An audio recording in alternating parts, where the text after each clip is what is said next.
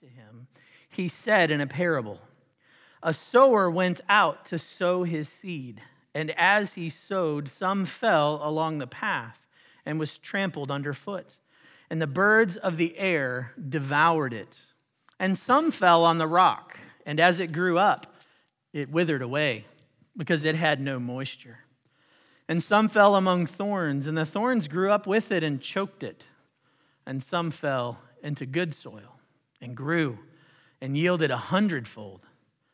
As he said these things, he cried out, He who has ears to hear, let him hear. And when his disciples asked him what this parable meant, Jesus said, To you it has been given to know the secrets of the kingdom of God, but for others they are in parables, so that seeing they may not see, and hearing they may not understand. Now the parable is this the seed is the word of God. The ones along the path are those who have heard. Then the devil comes and takes away the word from their hearts so that they may not believe and be saved. And the ones on the rock are those who, when they hear the word, receive it with joy. But these have no root. They believe for a while, and in time of testing, they fall away. And as for what fell among the thorns, they are those who hear, but as they go on their way, they are choked by the cares and the riches and the pleasures of this life and their fruit does not mature. As for that in the good soil, they are those who, hearing the word, hold it fast in an honest and good heart and bear fruit with patience. The grass withers and the flower fades, but the word of our God remains forever. Let's pray. Father, we do thank you for your word. We thank you for giving it to us and preserving it for us through the ages so we can have it this morning. And this morning, our Lord Jesus, you've called us to take care how we hear.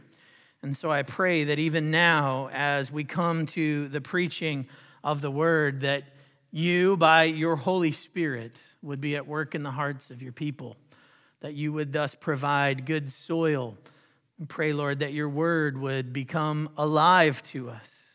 Father, that we would strive to live according to it. Help your people, O oh God. Father, I pray that you would help me as well. Protect me from error.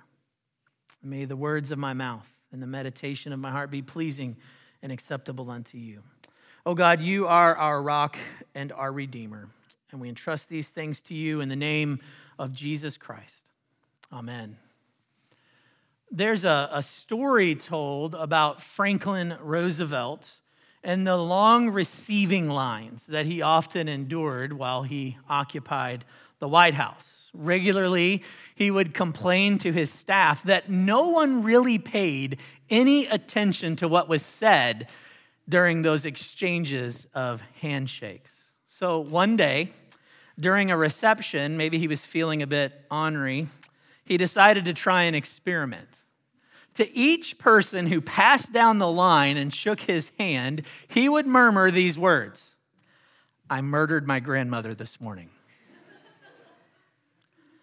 well, just as he predicted, the guests responded to him one by one with phrases like, Marvelous, keep up the great work, Mr. President. God bless you, Mr. Roosevelt, and we're proud of you, sir.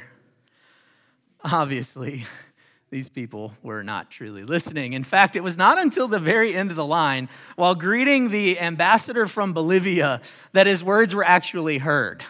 The ambassador stopped for a moment and is totally bewildered, like, What? What did you just say? He leans over and he whispers in his ear, I'm sure she had it coming, sir.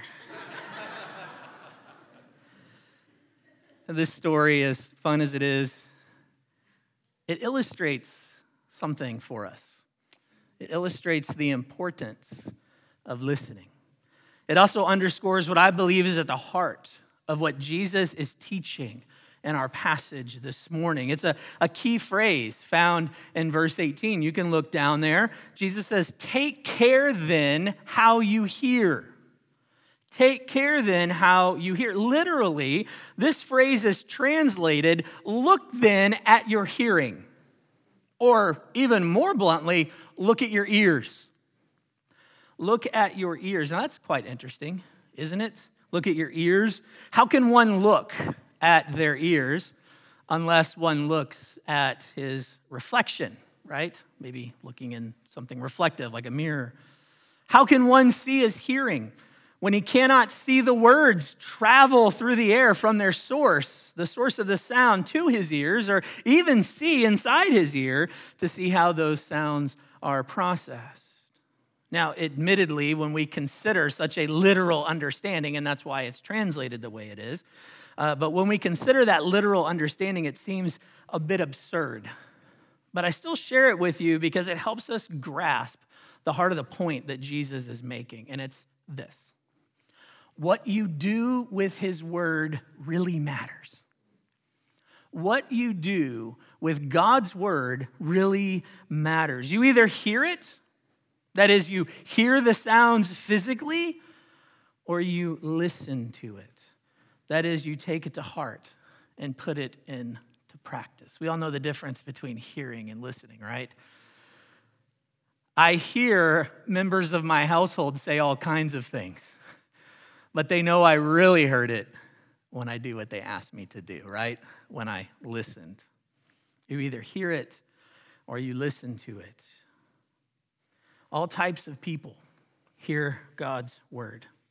But what Jesus is getting is at is that only those who are careful in how they hear, only those who have ears to hear will live by it. And to make this point, Jesus tells his followers a parable a parable I know that most of you here have heard before. This wasn't the first time, likely, that you heard this parable. In fact, so common is it that it's called the parable of parables. You might know it by other names parable of the sower, parable of the seed, parable of the soils, maybe. I mean, it really is a marquee parable. It appears in all three, what we call synoptic gospels Matthew, Mark, and Luke. It's in Matthew 13, it's in Mark 4, and it's here in Luke 8. And its prominence comes from the fact, not just in how many times it occurs, but in the fact that Jesus actually uses this parable to teach why he uses parables. Hence why they call it the parable of parables. You see, we tend to think of parables as something just like illustrations, that parables are mere illustrations, literary devices that make it easier for us to understand truths about the kingdom of God. But here's something I want you to see that's clear in the text today is that sometimes Jesus actually uses parables to prevent people from understanding such truths. The stories might be easy enough to follow, but their meaning is much harder to discern. Look again at verse 10. He makes it very clear there. I'll read it. To you, speaking to the disciples, it has been given to know the secrets of the kingdom of God. But for others, they are in parables. And here he quotes from Isaiah 6 so that seeing they may not see, and hearing they may not understand. To his disciples, to those who had been given to him by his Father, to them, Jesus, by his Spirit, grants spiritual understanding. We might say, as we say today, he gave them spiritual eyes. But to some, to some, Jesus has not given this gift. Not everyone is let in on the secrets of the kingdom of God. You see, according to the mysterious sovereign will of God, some people are given to understand and some people are not. Understanding the parables requires spiritual discernment, which only comes from the Holy Spirit. Thus, parables have different effects on different people. They teach truth to the people who believe in Jesus by faith, those given those new ears. And they deliberately harden unbelievers in their unbelief. Well, that's tough to hear, isn't it? But that's what Jesus says. That's how Jesus uses the parables. They're not just mere illustrations right? They're given to, yes, shed light on the kingdom of God, but they're also given in parables so that people who don't have eyes to see or ears to hear won't understand and thus further hardened in their hearts. So Jesus takes this parable right before us to teach this very truth. He illustrates it, and I say a very profound way. So let's begin with Jesus' own explanation of this parable This is great because he explains it, right? He tells us exactly what it means in verses 11 through 15. And we just read it together. So if you're taking notes this morning, I only have two points, and they are not clever at all, okay? The first point is the parable explained. How about that, right? And the second point we'll get to later is the parable applied. We're gonna keep it simple this morning, right? The parable is tough enough. We'll keep the points easy. The parable explained. According to Jesus in verse 11, he makes it very clear that the seed is the word of God. And from reason, we can deduce that the one sowing the seed is who? It's Jesus himself. And I think we could also apply it to any other teacher or preacher who comes after him who's teaching the word of God or even preaching the word of God. Now, this parable for the original hearers, the ones who are sitting there listening to him, the picture being painted would have been clear enough to them. You know, just as someone carries a bag of seed over their shoulder and takes seed in his or her hand and scatters it on the ground of the field, so a person who teaches the word of God is seen in the same way, taking the word and scattering it as those before him. And now you all picture me doing that, right? Just taking words and throwing them at you. That's kind of what's happening. Right? We're teaching God's word and teaching it to whatever soil or whoever soil is before us. And just as a seed will fall on different parts of the field, because it does, if you've ever thrown seed like that, some of it falls out of the bag, some of it goes where you don't want it to go. We don't need to get into the, the hows and whys or why didn't they do this before they did that. That's not the point. The point is that the seed falls on all kinds of soil. So, the Word of God, even this morning, even in this place, right here, right now, will fall on different types of ears and different types of hearts. In verses 12 through 15, Jesus explains these different types of ears and different types of hearts. He gives three bad ones and one good one. Three bad ones and one good one. Let's start with the three bad ones. Let's look at the three bad soils. First, in verse 12, you have the seed that falls along the path and gets trampled underfoot. This soil can be called hard and indifferent, right? Hard and indifferent soil. Soil that represents those, Jesus says, who've heard the word, but the devil has come and taken it away from their hearts so that they may not believe and be saved. You see, in Jesus' day, these footpaths that people used cut right through the middle of the fields. And inevitably, when you're sowing the seeds, some of it would fall on these footpaths, right? That are hard and trampled down. And beyond that, people are walking over it all the time. And so they're just crushing that seed. And the birds are like, hey, I can get there. I'll go and get that seed and eat that seed. So you can picture it as just being stepped on, eaten uh, by birds, hungry birds that come by. And Jesus is saying that the same thing happens when the word of God falls on the ears of a hardened sinner. It never penetrates the mind, it never touches the conscience, it never enters the heart. It seems to just, as I don't know where I learned this, but I say it, and my mom always said it, and I'm sure many of you here say it. It goes in one ear and right out the other. It's just an empty tunnel, just whoop, goes right through. Such a heart, Jesus is teaching, is not prepared to receive God's word. Before the word has a chance to do any spiritual good, what happens? The devil swoops down like an angry bird to snatch it away. And this is important because this explains why some people can hear the gospel over and over and over and never respond to it. In fact, even start getting mean about it. The problem doesn't lie in the word itself or in the way the word is presented. well, I can't say that with enough emphasis, can I? We always worry it's something we're doing wrong, right? It's, it's, it's the way it's, we need to change the way we present it, or maybe we need to change it itself. No, the word of God is true, and God has shown us how to present his word. The problem is not there. Where is the problem? The problem lies in the heart of the one who is hearing. It's a problem with the ears. The second kind of bad soil is that which is, we'll call shallow and superficial. If you look at verse 13, Jesus says that this is the rocky soil and it represents, quote, uh, those who, when they hear the word, receive it with joy. They're happy to hear it, but they have no root. They believe for a while, and in time of testing, Jesus says they fall away. Now, this would have made a lot of sense to the farmers of the day. It was a common problem uh, for them. In many places, they had only a few inches, if that, of good soil to work with before they reached bedrock. We talked about that before about building our house, right? On the solid rock. Jesus used this example before. So if you happen to put some seed on this type of soil, a plant might begin to grow very rapidly. It looks good, right? This is going to work, but it wouldn't survive. The soil's not deep enough to properly provide nourishment for that plant, so it would wither and die. Well, the point here is clear. Uh, the same thing happens when some people hear the word of God. At first, they're happy to hear it and they readily respond to it. The word even appears to give them life, but the word is never properly rooted in their heart. So something happens shortly thereafter. Trouble comes, as Jesus says, and what happens? They quickly fall away from faith. They may have thought that all their problems had been solved.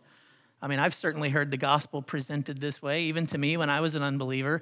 Come to Jesus and all your problems will be, will be figured out. Come to Jesus and everything's going to be just fine. All you got to do is pray this prayer. You know, walk this aisle, pray this prayer, take a dip in the bath, right? And then you can go right on out the back door and everything's going to be just fine, right? That's presented many times.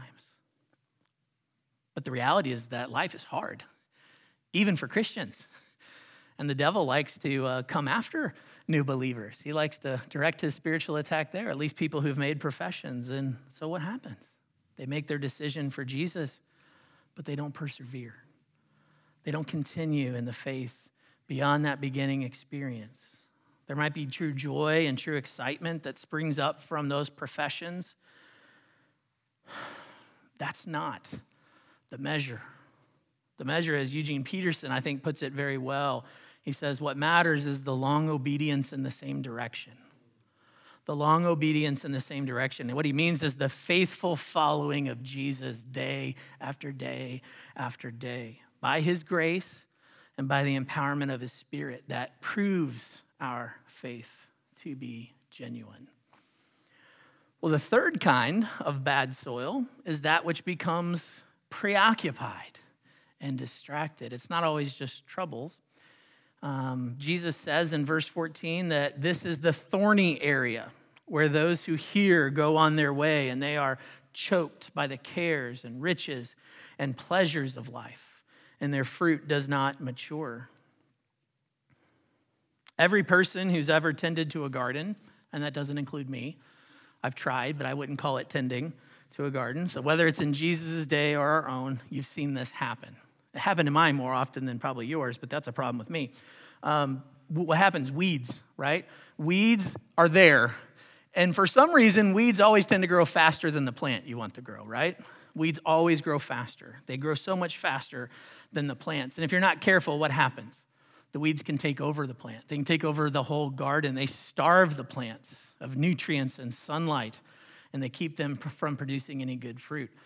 So I don't know how many times I've celebrated a, a good thing, some vegetable that grew, but boy, was it pretty puny. And boy, was it not as good as it could have been. It might be some type of fruit or vegetable, but it's not really very good. So there might be an appearance of it, but it's not true. The same thing can happen spiritually. This is what Jesus is using this parable to teach. In fact, Jesus mentions three thorns or weeds that can choke off spiritual growth. He mentions cares or troubles, literally, uh, riches and pleasures. Uh, you see, people can become so easily preoccupied with the things of this world that they allow those things to choke off the things of God. They, they make a profession, they, they start to follow Jesus, they seem to be on the right track, but then these other things enter in, and boy, they're always there. And they begin to choke off true faith. It reminds me of kudzu. Nobody said bless you, so you might know what kudzu is. Kudzu is an invasive vine uh, that was imported from Japan to the US uh, in the late 1800s. It was marketed as an ornamental plant that you could use to shade your porch. But as people begun to plant it and not tend to it right, things got out of hand. You can't even drive through the Southeast. You can't drive through the Southeast now without finding kudzu growing everywhere and on everything. Right? Some experts uh, says that kudzu covers 7 million acres of the Southeast in the summer. That's crazy. And guess what? It costs power companies each about $1.5 million a year to repair the damage that kudzu does to power lines. So, for those of you who've been in the Southeast in the summer, or you've lived in the Southeast like I have, you know this stuff is everywhere. Not there, just a little over 100 years ago. And now it's taking over, taking over the entire Southeast. But this happened gradually, even though quickly. It happened gradually, not overnight. It's the same with cares, our troubles. It's the same with riches and pleasures of this world.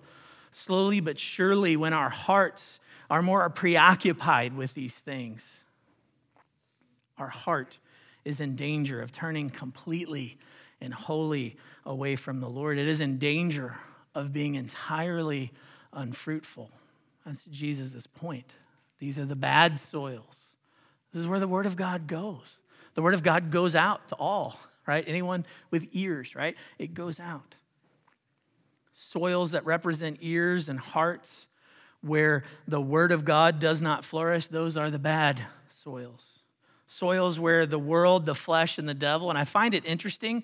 I think Paul picked up on that in Ephesians 2, 3, and 4 when he talked about how we used to walk, right, before God saved us, right?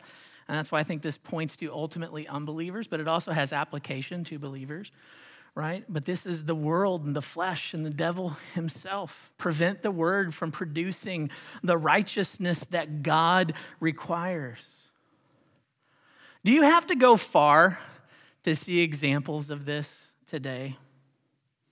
If you've been a Christian for any amount of time, you've probably seen all three. You've probably seen the hardness of heart to the Word of God.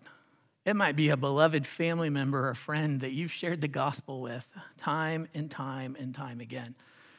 And they are always indifferent and perhaps even hostile.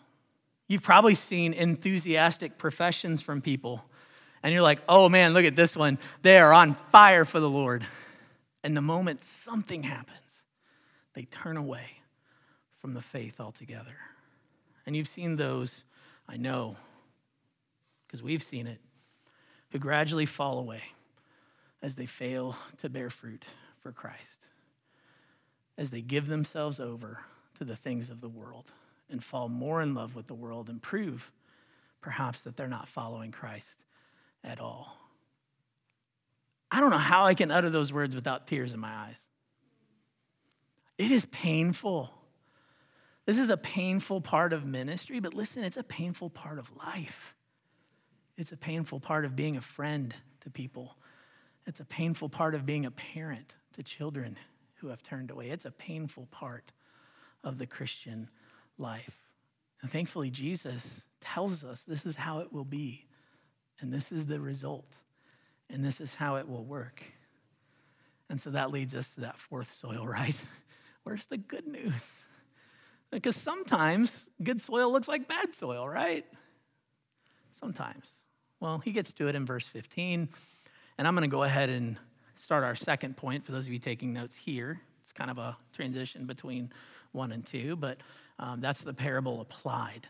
Because here, Jesus not only explains for us in verse 15 the good soil, but I think he, he goes further here, and Luke also goes further and shows how that good soil produces good fruit in two very clear applications. The first one's in verses 16 through 18, and the second application is in verses 19 through 21. But let's start where Jesus explains the good soil in verse 15. Like seed that falls into rich and nutrient ground, so the word of God that falls into receptive hearts bears much spiritual fruit. Jesus even explains to us what a receptive heart looks like. He tells us this is what the receptive heart looks like. He says it is one that holds fast to the word in goodness and honesty and with patience or endurance. You see, being careful how you hear the word of God includes earnestness, a, a sincere desire to receive it. It includes sincerity, right? Not just a show, but an earnest, sincere desire to hear it. And it includes patience along obedience in the same direction, which is the direction toward Christ. You see, being careful how you hear the word includes these things. You earnestly long to receive the word. You, you order your lives around the truth of the word. And you endure in this life according to the word. When you do that, Jesus says you will bear much fruit for the kingdom. This doesn't mean that we're free from the attacks of sin and flesh and the devil, but it does mean that we will overcome them. The good soil will overcome, not by our works, but by the persevering grace and power of Jesus, right? Our faith will last. We will indeed inherit eternal life. Isn't that what he said in John 10? Those whom the Father gives to me, no one can take them out of my hand. And in fact, the Father who's greater than I, no one can snatch them from his hand. You are secure in the hand of your Lord. And Jesus brings this truth home. He gives two direct applications. We believe that Jesus oversees the inspiration of his word, including what Luke gives in this account. But let's look at the first one, the first application. I mentioned there's two direct applications. The first is in another parable found in verses 16 through 18. So go ahead and grab your Bibles. We'll read 16 through 18 together. Jesus says, No one, after lighting a lamp, covers it with a jar or puts it under a bed but puts it on a stand so that those who enter may see the light. For nothing is hidden that will not be made manifest, nor is anything secret that will not be known and come to light. Take care then how you hear, for to the one who has, more will be given, and from the one who has not, even what he thinks that he has will be taken away. I think it's fair to call this application use it or lose it. Okay? use it or lose it. What I mean is that we must, as good soil, make good use of the truths that we have been given from Scripture. We must not only be hearers of the word, but doers of the word as well.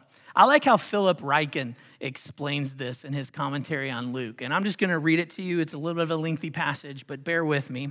He says, We make use of the law by confessing our sins.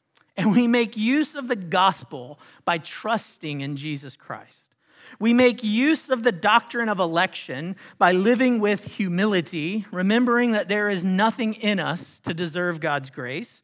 We make use of the doctrine of justification by living free from any attempt to improve our standing with God, resting instead on the finished work of Jesus. He continues, we make use of the doctrine of sanctification by growing in practical holiness, learning to live with the love, purity, and generosity that Jesus showed us by his own example. We make use of the doctrine of perseverance by remaining steadfast under trial. And then he ends by saying, We make use of the doctrine of glorification by waiting in hope for Christ's return. We use the word, we put it to work in our lives. You see, just as one lights a lamp to use it, so we use the word of God as light for our lives. Thy word, your word is a lamp unto my feet, a light unto my path. That's how we come to God's word. Whenever we hear his word, we are called to believe it and to obey it. And when we fill our lives, our ears, our minds, and our hearts, when we fill ourselves with God's word, then we will grow more and more and more, and we will produce more and more and more fruit. Not so we can say, Look at me. But we do it so we can say, Look at Jesus.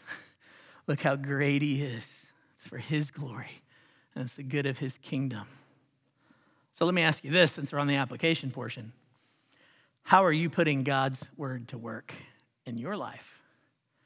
As good soil, how are you putting God's work, word, excuse me, to work in your life? I'm reminded of uh, the story of a city man uh, who decided to buy a dairy farm, and he knew nothing about being a dairy farmer, but he had a lot of good milk producing cows. And he started running into some problem where the cows weren't producing as much milk as he wanted them to. And so he went to the, the local feed store and bought some feed and I started feeding it to the cows, and still nothing is happening. So he's mad. He goes back to the feed store and he says, Hey, something's wrong with your feed. Something's wrong because these cows aren't producing enough milk for me.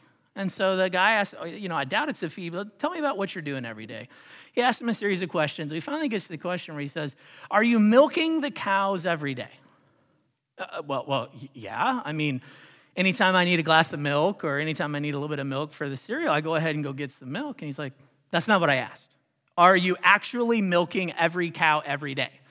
Oh, no, I figured what's not being used, they'll just store up and use for later. Some of you are smiling because you know that's absolutely absurd, right? If you want them to produce, you have to stimulate the cow to continue to produce milk, right? This is, even I know that, and I'm the last thing from a farmer, okay? And so that's the point. Use it or lose it.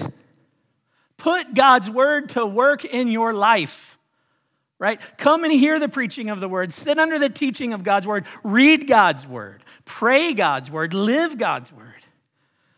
Order your life around God's word and what it says, and you will produce fruit for the kingdom. And you will also experience assurance because you'll hear the word of God speaking to you, telling you that you belong to me. God will remind you that you belong to Him. I need to hear that. I know you need to hear it as well. The second application is found in this account that Luke tells in verses 19 through 21. Look there with me. Then Jesus' mother and his brothers came to him, but they could not reach him because of the crowd. And he was told, Your mother and your brothers are standing outside desiring to see you. But he answered them, My mother and my brothers are those who hear the word of God and do it. Now, when you first read this, you're tempted, probably like me, to think that this narrative interrupts the whole flow of thought. But I think verse 21 makes it clear that it belongs as continuing application. And I really believe that's why Luke, inspired by the Spirit, includes it here. Notice Jesus says, My, and I'll paraphrase here, my family, verse 21, look what it says, are those who what? Hear the word of God and do it. I mean, there's no doubt that Jesus loves his earthly family. He's certainly not disparaging them at this moment. I think what this account shows us is that his relationship with them is sometimes strained by who he is, by his identity as the Son of God and his calling to be the Savior of the elect. Have we not seen this already? Remember, as he stayed there in Jerusalem uh, after the Passover, he was teaching in the temple. Mom and dad are like, Where's Jesus, right?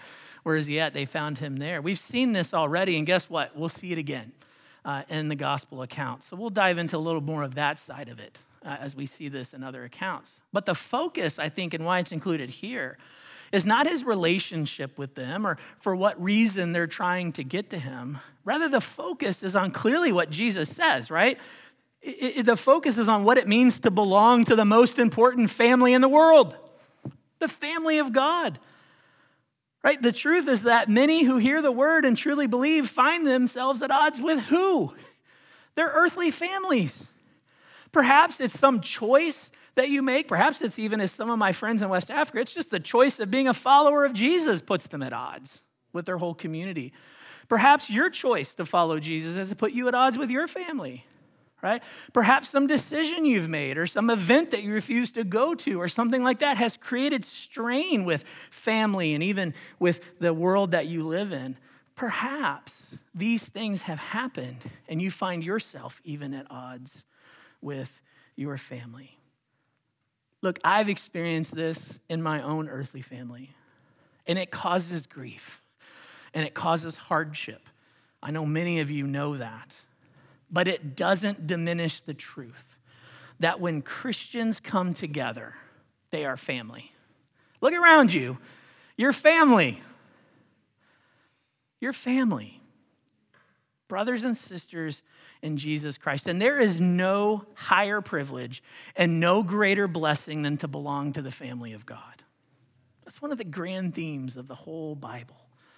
And it's one of the greatest hopes of the soul. So I think the application here is clear. Don't forsake your heavenly family. Don't forsake the family of God. Don't forsake gathering together and feasting together on His word. And don't forsake fellowship with one another. because it's the fellowship with your heavenly family that nourishes the soil of our hearts and helps us to grow together in faith and in godliness. Jesus made it very clear here in this text be careful how you hear. Look at your ears. Look at your ears. So, what do we do besides these applications? We receive his word with receptive hearts. We hold fast to the word in goodness and honesty and with patience. We love God's word and we commit ourselves to God's word and the family that it creates. I'm not Jesus, but I'll repeat what he has said. He who has ears to hear, let them hear. Amen and amen.